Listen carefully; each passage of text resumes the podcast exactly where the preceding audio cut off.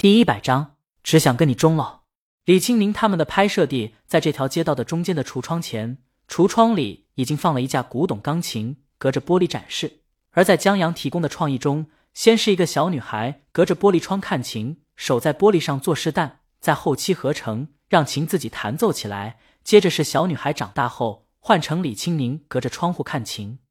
在场拍摄的都是工作人员或者演员，有个工作人员守着街道。避免打扰到拍摄，或有人把拍摄的内容提前拍摄泄露出去。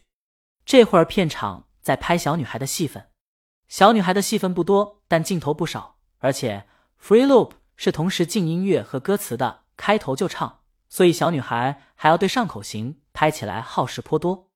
李青宁坐在镜头外在看剧本，他在宣传片中是个买不起钢琴的穷困角色，所以穿了一件纯白 T 恤，下半身是洗得发白的牛仔裤。头发弄得有点乱，又有点回到住在公寓时的样子。不过刘海没留，所以颜值没有封印。唉，韩小小叹息，他和偶像隔了半条街，却跟隔了一片海一样，可望而不可及。在这些人里，狂热喜欢的大魔王的就他和他们广告的女主，别的都是凑热闹。这没人抱团，他们俩弄不出动静，引不起大魔王的主意。他只能央求工作人员，可不可以待会儿休息的时候。进去给大魔王献朵花，他想要个签名，绝对不打扰你们拍摄。工人人员拒绝了。江阳估计小女孩的镜头还有不少，还是待会儿过来吧。他招呼周浩，行了，咱们也该忙起来了。他们在同一个片场，献花、签名都有机会，别在这杵着了，既影响别人，也影响咱们。韩小小有些失望。就在这时，他看到李青宁抬头看向他们这边。本来看剧本入神而有些高冷的脸，在看到他们这边以后，如冬去春来，脸上笑颜如花，特别的甜。韩小小还以为朝自己笑呢，高兴的举起手里的花回应。李青宁一怔，向他点下头。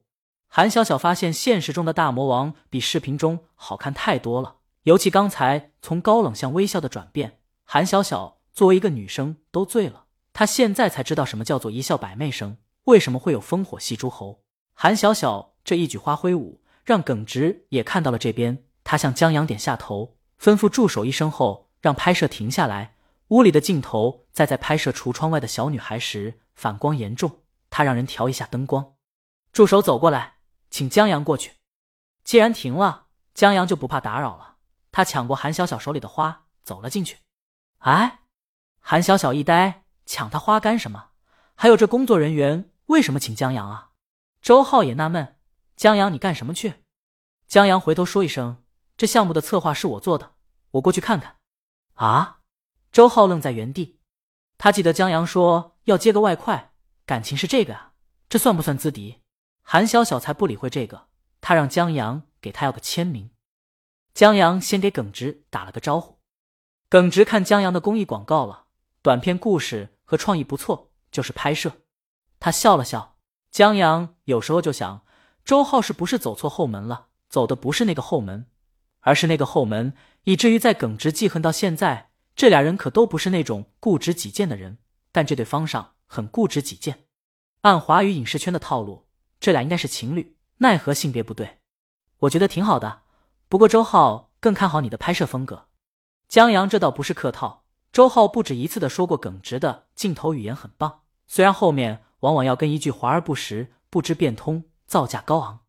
耿直没再说话，正好工作人员过来，让他去看下布置的效果，耿直就离开了。江阳向李青宁走过去，李青宁没有站起来，就坐在那儿，微微抬头看着他，就像看自个儿的作品。江阳这一身衣服是他早上搭的，上半身是一件宽松的灰色 T 恤，下半身是米白色的锥形裤，搭配了一双白鞋，材质清爽。在视觉上看起来也很阳光帅气，非常适合夏天。待他走到跟前后，李青宁伸出手扯了扯他的裤腿，让裤子更自然一些。江阳把花交给他，老婆，儿童节快乐。旁边那姑娘的吧，你倒是挺会借花献佛的。李青宁接过来，江阳坐在他旁边，一样都是给你的。韩小小所在的位子正好能看到他们的背影。在见到李青宁为江阳抚平裤子后，他眼珠子差点掉出来。这这，他以为自己眼花了，转过身试图在周浩或者别的同伴脸上找到不同的答案。然而他们的表情几乎跟他如出一辙。虽然他看不到自己的表情，但从肌肉扯动就感觉得出来，他们都在说说见鬼了。这亲密的动作可不是普通的关系能做出来的，甚至不是男女朋友能做出来的。总不能大魔王是将总监他姐吧？有一个答案在他心头浮现，他想到了那张照片。难道江总监传说中的妻子就是他的偶像大魔王？这不至于一道雷劈在了他面前。惊得他外焦里嫩，不知道自个儿在什么地方。这时，李清明跟江阳说这话，扭头看向这边，向他们笑着招了下手。他们都是你们同事？嗯，江阳说等他空闲了，让他们认识一下。好啊，李清明说起来还是公司的股东呢。江阳没有多待，我去把他们应付了，让他们先工作，待会儿再过来。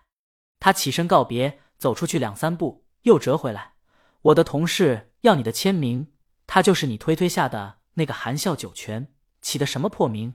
还打算查咱家户口本呢。李清明拿起一支笔，找一张纸签名后折叠交给江阳。我可没在咱家户口本上，那等我上你的户口本。好啊，李清明很得意。我是户主。江阳蹲下身子，可怜兮兮的看着他。行行行行，李清明最不能忍受这张脸了。他左手捏住江阳脸颊。左右晃了晃，就是个无赖。谁像你当我宝，什么也做到，就爱树足一匹布，在这刻写句号，只想跟你终老。江阳信口念出一句无赖的歌词，这歌词儿他记得倒是挺多。他突然亲李清明一口，跳走了。李清明想抓他没抓住，让他回来，把就爱树足一匹布说清楚。歌词，江阳回头告诉他，李清明当然知道这歌，他听过不止一次了。此时此刻，为了一嘴狗粮的韩小小、周浩等人，现在震惊莫名，却也大概知道俩人关系了。就这明目张胆，在公众场合之下亲大魔王，还没让大魔王扇耳光，那就只有一种关系了。而周浩终于有一种大彻大悟的感觉，难怪江阳说可以给好人弄到大魔王签名，保证看不出来真假。这他娘的自己老婆就是大魔王，那还不是多少签名都手到擒来？本章完。